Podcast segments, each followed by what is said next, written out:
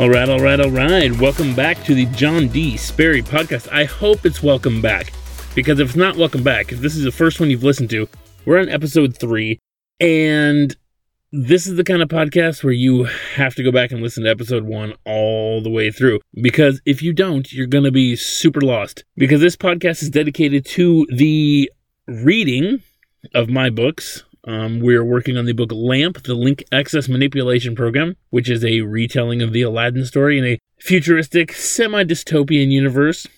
Well, maybe dystopian for Earth, but yeah, you you're gonna miss the prologue, chapter one, if you if this is the first one you've listened to. So go back and listen to episode one and episode two.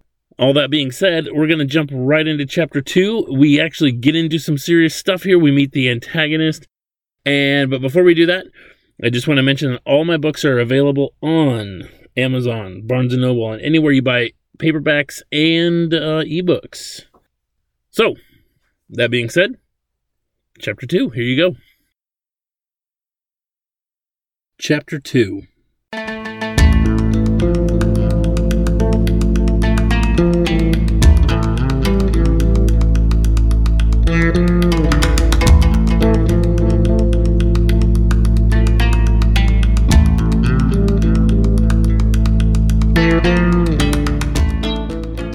Aslan Malik's genealogy was replete with centuries of ancient kings from the Middle Continent, but that's not why he chose the title of Sultan.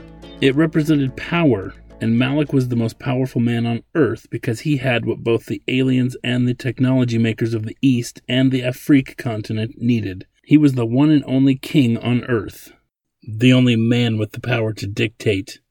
Malik was an austere man, tall, thick, and brooding, with weathered olive skin and black eyes. An ebony ponytail swung over the tops of his wide shoulders, and the tailor made suit he wore, an exorbitant luxury in his part of the remaining world, fit him like a surgical glove.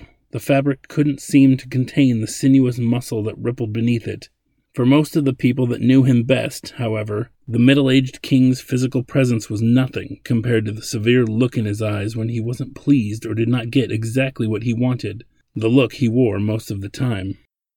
Malik sat in an enormous, opulent leather chair as he twirled a small, dull knife in his fingers, a family relic with a rusty blade and a hilt made of gold and silver with jewels dotting the crosspiece. Have they arrived yet? Malik asked as he pressed a com button on the surface of his desk. Not yet, Mr. Malik. I'll let them in as soon as they. replied the security lackey at the frontmost checkpoint of the Capitol building, a place that had become his de facto palace. But Malik killed the connection before the man could finish. Malik grumbled, then stood up and walked across his office to look out at the troubled empire over which he was the lone steward. He gently rubbed the knife blade against his smooth shaven face. Bag City and all of its lithium refineries were a gift to his family centuries ago by the occupying Telluride species of invader aliens that controlled planet Earth. The Tellurides, a lithium breathing species from another world, procured the lithium industry from all other refining families in the two centuries war that decimated most of the technologically advanced world and all of the civilized world, making places like Bag City a wild and hostile hotbed of illegal activity. It was Malik's family that assisted the Tellarides as traitors to their world in the procurement of the lithium mines, thereby earning control of the mining and refining industries from the Tellarides who could not easily dwell on Earth. I need it, Malik declared angrily to his voice initiated zone interface responder, a computer brain that had no physical presence in the room, but existed as a ubiquitous computer voice wherever Malik went within the palace. Vizier, as the device was conveniently called, was Malik's only counselor because he trusted no living being. I'm tired of being controlled, Malik continued. It's time for a change. As long as they have control, we will never be taken seriously in the Galactic Union. I want autonomy, he exclaimed as he stared at the knife in his hands. We're nothing more than a pit stop for Tellarides and other lithium consuming species around the galaxy. Earth used to be great, but your leadership and wisdom have improved our status in the Union, my Sultan, and you personally benefited greatly from this pit stop. Vizier responded flatteringly. Not enough, Malik said softly. I want freedom. I want to trade with the galaxy on my terms. Every planet needs lithium, and we have so much we could practically make a new ocean out of it. Malik sighed and took a deep breath, sinking back into his chair. Do you know what it's like to have your entire livelihood overseen by pompous outsiders who think they control the galaxy? They do control the galaxy, Mr. Malik, Vizier responded. I know they do, Malik screamed. I want to control the galaxy. I have the resource the galaxy needs and the intelligence to do it, but they have the one thing that gives them the advantage. He replied, holding up a single index finger, glaring at it like it was the most desirable thing in the galaxy. Vizier stayed silent as Malik pondered. Where are we with the street jackers? Malik suddenly asked, as he scrolled through a familiar three dimensional schematic on his desktop data module. Nothing has come up recently on the nets. It seems your attempt to find the most qualified candidate has all but eliminated traceable cyberjacking. They are a cunning breed, my sultan. That's impossible, Malik said as he took a puff on an electronic cigar, the cloud of vapor disappearing into the ceiling. There have been a steady number of plastering complaints. That's just raiding the market nets for advertising. I don't care about that. I want a jacker, the best jacker, Someone capable of getting me what I need. He's out there, Vizier. I just have to find him.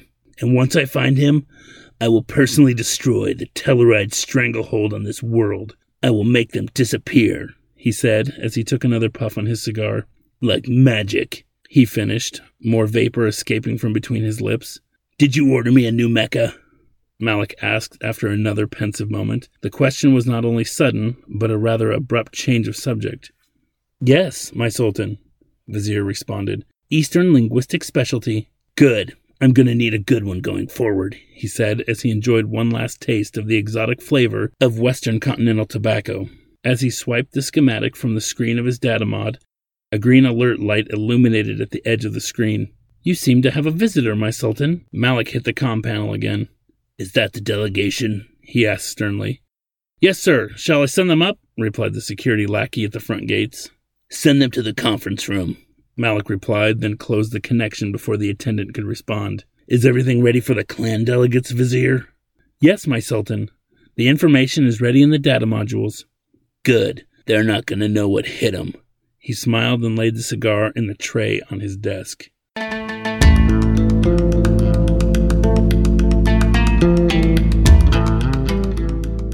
The chime of an incoming message rang across Simic's lab, where Laddin was in the initial stages of developing his specialized neural web. It wasn't his dwelling, it wasn't his net message, so he ignored it. The chime rang again. Laddin looked up from his work to see if anyone was going to answer it. Simic sat in a chair, fast asleep, and Zadeh was in the greenhouse tending to the vegetables. Laddin pulled his magnifying goggles off and walked over to the main monitor screen near the door. A green light flashed, indicating that an external net message had been delivered. He was apprehensive at first, but when he saw that it came from the palace, he couldn't resist. He pressed the receive button and read carefully as the message opened up.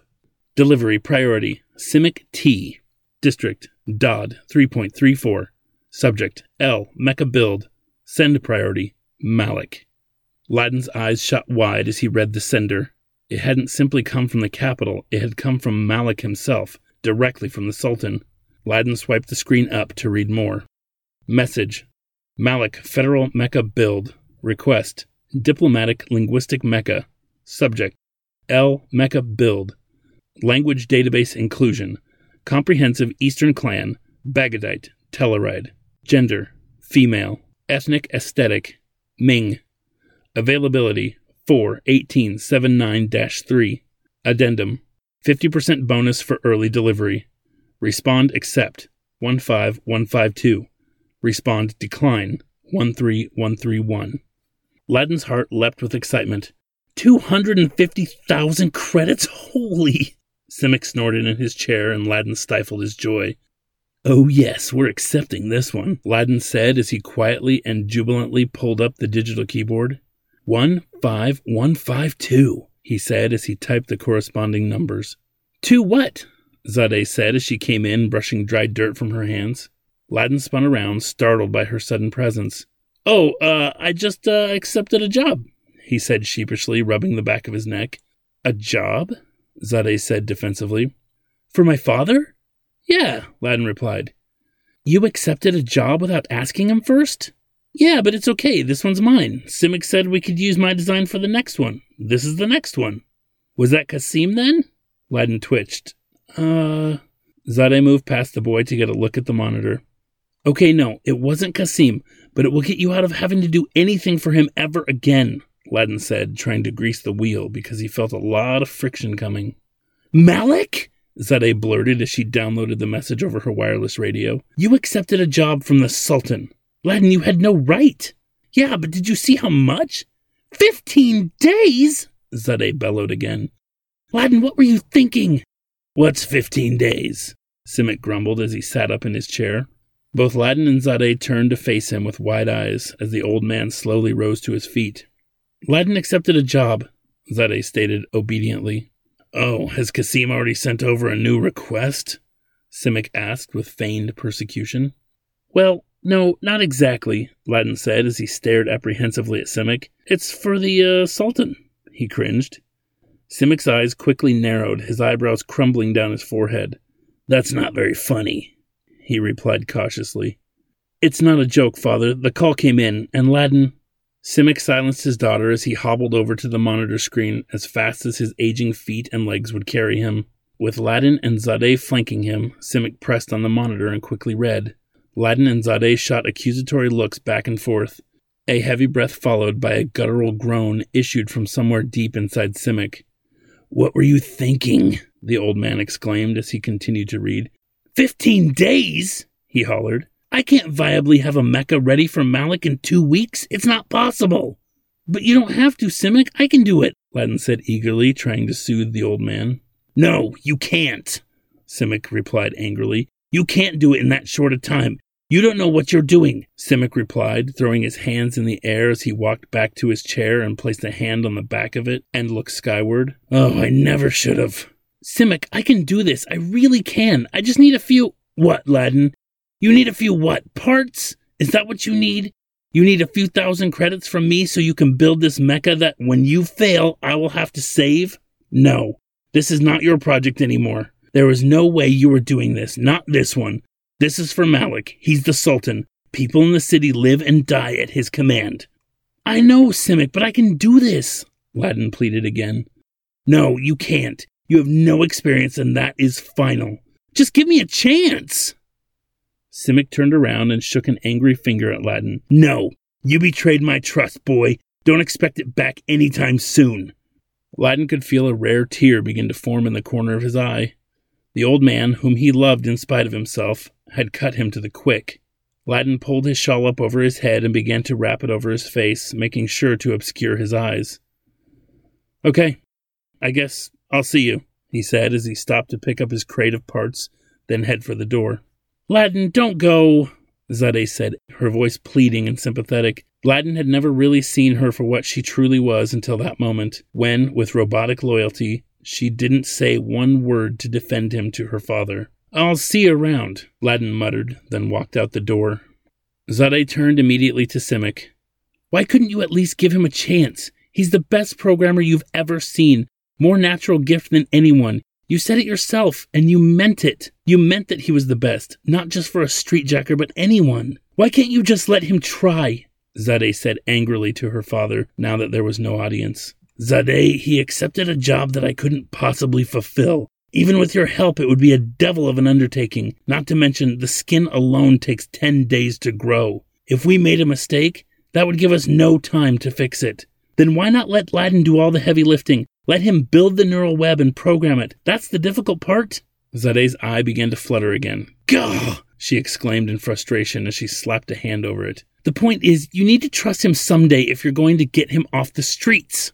Simic stared at his daughter, broken from living in the desert, an example of paternal neglect herself. He sighed heavily and groaned. I'm going to regret this. I just know it, he said. And Zadeh smiled widely as she wrapped her own purple scarf around her face. Thank you, father, she said as the dwelling door slid open. The heat was intense, and the wind had already begun to pick up outside. You're a stupid old fool, Simic said as he watched his daughter go to retrieve the only flesh and blood person Simic cared anything for.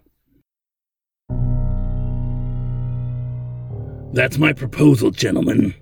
the eviction of Tellarite control, and the autonomy of Earth as a partner in the Galactic Union. Malik said to a long table of men in Eastern and Afrique fashions with interpreter buds stuffed in their ears.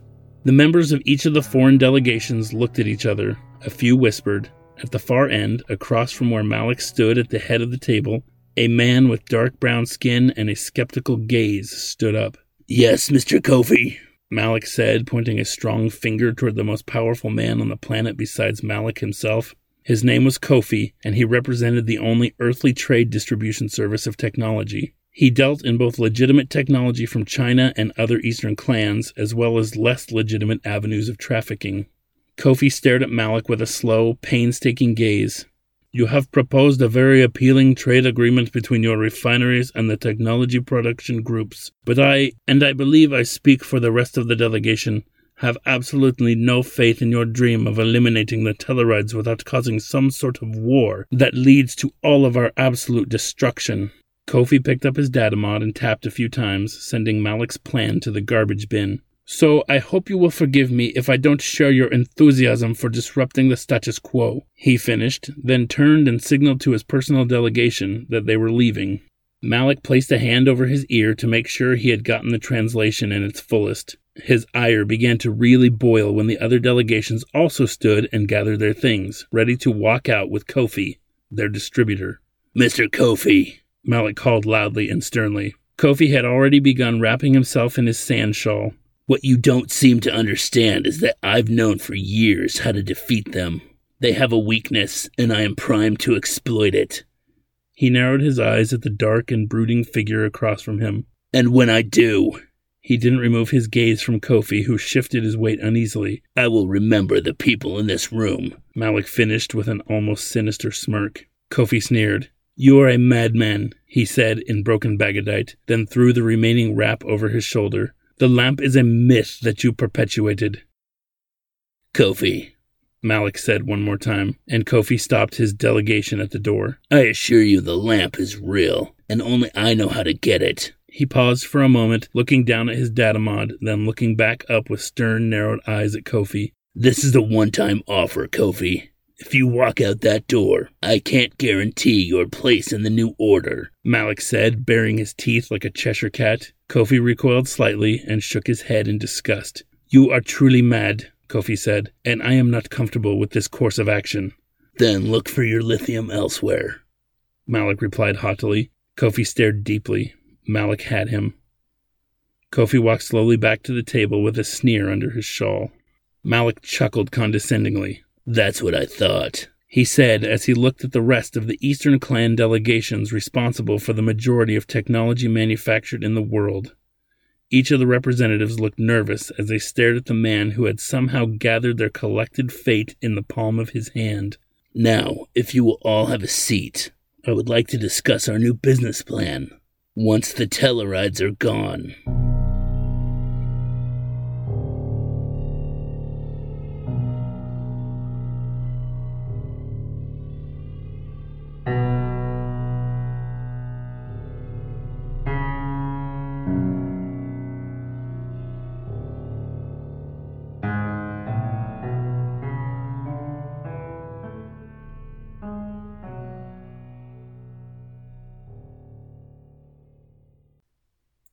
Okay, so that was chapter two. Podcast three talks about chapter two. So we're really getting into the story now. We've now been introduced to the protagonist. We've been introduced now officially to the antagonist, Malik, the Sultan of Bag City. He's one of those bad guys who introduced the way that he's introduced, especially in this book, he seems like a bad guy. Obviously, he's the guy that everybody's afraid of. He makes all the decisions. He's the the dictator of Bag City, and he just seems like a bad dude. But if you sort of look at it from his perspective, um, Simic says that people live and die at this man's hands, but if we look at, at it from his perspective, he he's sort of in the same position as other leaders who wanted to free their people for whatever reason. On the one hand, he wants to be free of the Tellarite control of Earth. And so he's fighting to get free of these people. And, you know, you could even compare him to uh, any uh, powerful leader, anybody who wanted freedom. However, he's got a couple of different aspects in his life, a couple of different things that makes that make him different, that set him apart. He was he was raised in a family that was given the stewardship of Earth uh, by the Tellarites because they they were traitors. They they betrayed their own people, sold them out in order to become the the curators, the the managers of planet Earth and the lithium, the most valuable substance on planet Earth at the time. So, you know, he's not that great a dude. He's not a, he's not some freedom fighter for the sake of freedom. He even states that he wants to control the galaxy. Um, and he wants this secret that the Tellarites have, this secret lamp that he reveals at the end. So now we know Malik. Um, when I was writing Malik, I wanted Malik to be that kind of a character where it's just like, on one hand, you can sympathize with him. On the other hand, you know, he's not the greatest dude. He doesn't have everybody's best interest in mind. His name, Malik, in Arabic, um, actually means holder or proprietor or possessor. And so he is the possessor, the proprietor of Earth. That's where his name comes from. Um, in some translations, early on when I was writing this, uh, Malik meant king, but I think more appropriately, it's just sort of proprietor, or you know. As I was thinking, I was thinking of other bad guys in books, um, because a lot of the YA, especially the dystopian stuff, the bad guy is usually some faceless, diabolical, or almost even a subtle bad guy. I wanted Malik to have a comic book presence. I, I thought a lot of Kingpin uh, from the Spider Man comics. I thought a lot of those big bad guys, some of the cartoony bad guys that you might see in, in, in Disney movies or in other cartoons. Uh, the big guy with the really deep voice. You know, maybe smoking a cigar. In this case, he smokes a, uh, smokes a cigar. Um, uh, there are plenty of villains like in Don Bluth movies, the the cartoons like American Tail, where you have these kind of bad guys, these opportunistic bad guys who want all the power. And so I wanted him to have that.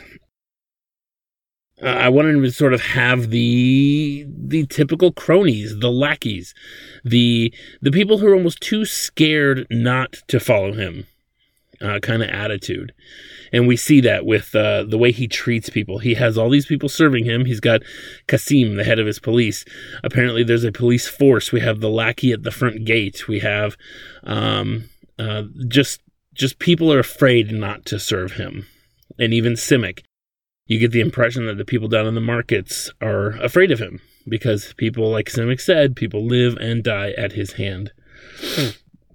And with that lack of empathy and sympathy. And there's an obvious lack of these things with Malik um, because it talks about how there's only one entity in this entire world, this entire universe that he trusts, and that is Vizier, his his digital counselor, his digital vizier, if you will, his right hand man, who is a computer that I believe later in the book we discover that Malik wrote the software. Um, because Malik is not an idiot. He seems like a goon but he's not an idiot. He writes software, he knows robotics. Um, so Malik wrote the software for Vizier himself, so it's the only thing that he trusts. So we learn a lot about Malik in this chapter. Um, on top of Malik, apart from Malik, we also discover that there are other entities in the world. Okay, there the Eastern clans are referenced. The Afrikaans, um, that's a derivative of the, of the French spelling of Africans. Um, the Afrikaans distribute technology. The Eastern clans create technology. They develop the technology, and Malik is their power supplier with their lithium. So we get this uh, sort of this triangle of uh, of of cooperation between these groups. And Malik, without batteries, without lithium, and without the cooperation of the Tellarides, which Malik also has, nobody has anything. So Malik is sort of the the be all end all on planet Earth. And so we get that. And those other two groups, while they feel at one point at the end at the end of this chapter, you can see it. Uh, they feel like they could walk away from him, but then he has them, you know, sort of in the palm of his hand. He's got them in a position, in a really vulnerable position, where okay, if you don't believe in this whatever it is that's going to get us out of the Tellarite control, I can still cut off your lithium. So there's that. Um, and that's what he has. He has that power over them. Okay, so that is what is new in chapter two. Uh, let's talk about uh, maybe a couple things, a couple things that might have maybe a little different, or um, may, if not, if not different, we're getting a different perspective. We're getting more perspective. We're getting a deeper perspective into the relationship of Laddin and Simic and Zadeh. So Laddin comes in in chapter one. He seems like he's just a kid off the street who's looking for I don't know, handouts, free training, whatever from Simic. But in this chapter, we find out that Laddin actually hang, hangs out at Simic's dwelling a little more um, than we thought, or maybe than would be expected of a kid who lives on the streets. That the relationship is a little bit more than just you know knock at the door and get a free handout. It's it's it's a true friendship, and uh, we get that line where it talks about how Zadeh went after the only uh, being of flesh and blood that Simic cared anything for, which is another clue, another allusion into Simic, into Laddin, and into Zadeh, which we'll get a little more into in chapter 3 because chapter 3 is the most revealing chapter when it comes to Zadeh. If you've been thinking anything about her, who she is, where she's from, chapter 3 I think is going to collapse the waveform, so to speak. It's going to open up Schrodinger's box and see if the cat is dead or alive. Uh, so, whatever you've been thinking about Zadeh, we're going to find out if it's true or not in chapter 3. So, hang on tight for that. I'm not going to talk too much about Zadeh here, but I am going to talk about Simic and Laddin. Uh, Simic and Laddin, they have this relationship uh, where Simic makes a promise to Laddin. He, he's going out on a limb in chapter 2 by saying, Hey, you can have the next Mecha. And then in chapter 2 here, Laddin gets the call gets the call, and the first thing he does is he he does the the self sort of selfish thing. Um, it's it's impulsive. It's the first thing he thought of was me, me, me, me, me. I'm gonna build this thing, and I'm gonna get all of this money for Simic and Zadeh.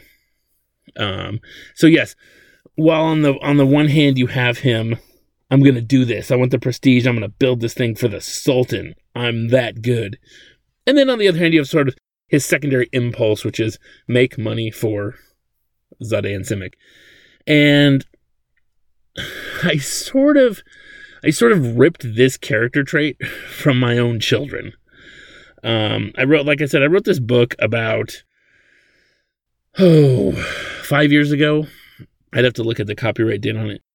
Um, and my son was about seven at the time and his name is Jack, and he was about seven at the time, and he has this character trait in him. He is super, super uh, empathetic when he wants to be.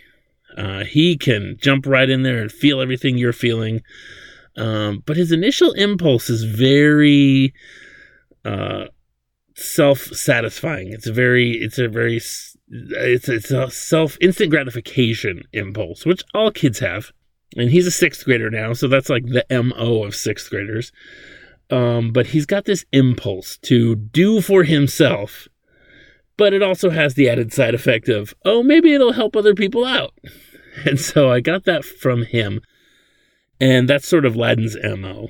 Um, Laddin has been on the streets so long, he's been looking at him after himself for so long that he can't help but be uh, uh, sort of self sufficient and, uh, and and this whole caring about other people that is obviously going to come second and he's learning that. He's a 16 year old boy. He's learning how to care about other people because these people have shown him friendship. And we will find out how long they've been friends later in the book. So i won't get too much into that either. Um what else? In chapter 2 world building. Um other than knowing that the africa eastern part of the world and the central continent. So we've got the Middle East, Asia, and Africa still very active in the world. Um, the Americas and Europe, we find out later on what happens to them. And then there are still these mysterious Tellarides. Who are they? Where they come from? What do they want? Besides the obvious, they want lithium and they've been control- controlling the Earth for 200 years. So apart from that, there's really no other world building. Um, a little insight into what was sort of going through my head during this. Um, I like I, I think I said this before. I'm a very character writer. I love characters. I think stories come easy Um, stories stories are easy to come by. They're only you know some people say they're only they're only a, there's a finite amount of storylines in the world. What makes them all different is the characters and the specific scenarios. If you if you subscribe to that logic, and I don't know if I do or not, uh, I think there's definitely evidence out there for that. But if you subscribe to that logic, Stories are easy to come by. It's the characters and the relationships that are hard to develop. And I think I mentioned this in one of the other podcasts um, that when you're talking about characters, when you're trying to create characters, I'm the kind of guy who, if the character doesn't talk to me, doesn't drive the story, then the character's not worth keeping around and I get rid of that character. And if you've read my Immortal Light series, you know that I have a ton of characters in that series. Um, and we're, we're not quite up to uh, George R. R. Martin or J.R.R. Tolkien or you know some of these guys with all the characters, but there are a lot of characters in the Immortal Light series because I I feel like they all mean something. Or at least they mean enough to drive the story. And the reason I needed a lot of characters in that series was because it made the universe feel big. And I think that the more dynamic characters you have, the bigger your universe is going to feel. If you have a finite number of characters and they're in a, a singular place in your universe, it makes the story feel very small. And I don't like that personally. A lot of people like that. I mean, uh, there are plenty of books that do that, and um, they they sell. People like to read them. Um, and I'm not talking about like The Shining, you know, by Stephen King. That was isolation is a creepy element. Isolation is is is creates fear uh, and it scares you and that was that's totally different. But as far as like a whole new universe goes um, i don't like it feeling small. I want it to feel big. And i even struggled with this book because there are only a few characters in this book that i find meaningful and only a few places. Um, so I, I even struggled with making the universe feel that big in this book. But i think i got it to where it was comfortable. Anyway i digressed a lot there. Um, I want the relationship between Simic and Laddin to feel um, close, to feel like these are two uh, birds of a feather. These are two people who have everything in common, even though they come from gen- they're, they're divided by generations, um, at least a generation. Uh, between them. They come from separate generations, they come from separate mindsets, separate upbringings, separate educations. Yet there's that kernel in there that their their sort of their firmware is built on this kernel of of uh, love for writing software, love for programming, love for language in general. Who knows? Um, but they have their their their kernel is the same. Um, they're just different versions of the same software, and so that's what I was going for with Simic and Laddin. Um, so that was chapter two. I'm hoping um, in the next few weeks, in the next few episodes, I'm going to get a guest on here. I'm going to try to get Patrick on here with me. I'll try to uh, maybe Patrick and I'll meet up somewhere, or I'll have him record um, because we are. If you're if you're listening to this in the distant future, beyond 2020, we're in quarantine right now. Go look it up. Go look up the coronavirus COVID 19 of 2020 if you're hearing this sometime in the future. So Patrick and I can't really get together. Um, so I'll see what we can do. I'll see if we can get Patrick on here because Patrick is my writing buddy. Patrick and I, we write books, we write stories, we throw them at each other, and we bounce each ideas off of each other.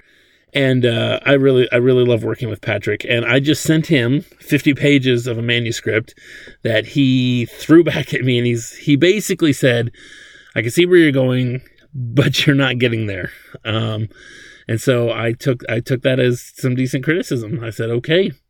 Um, and so who knows what I'll do with that story. Um, I've got other manuscripts I'm working on. So I want to get Patrick on, get his perspective on writing. He proofread this book for me, or he beta read this book for me uh, way back in the day. We'll see if he even remembers that. Um, and yeah, that's all I have to say about chapter two. Remember, if you have a question for me, if you want to ask me a question, go to johndSperry.com slash podcast, find the comment section at the bottom of the screen. write me a note. Ask me a question. If you have a question about my process, if you have a question about the book, the characters at all, um, a question about the universe, a question about, oh no, did you plagiarize this? Did you steal that? Where did you get that idea? Um, anything. You know, if you want to accuse me of something, if you want to tell me my book sucks, go for it, please.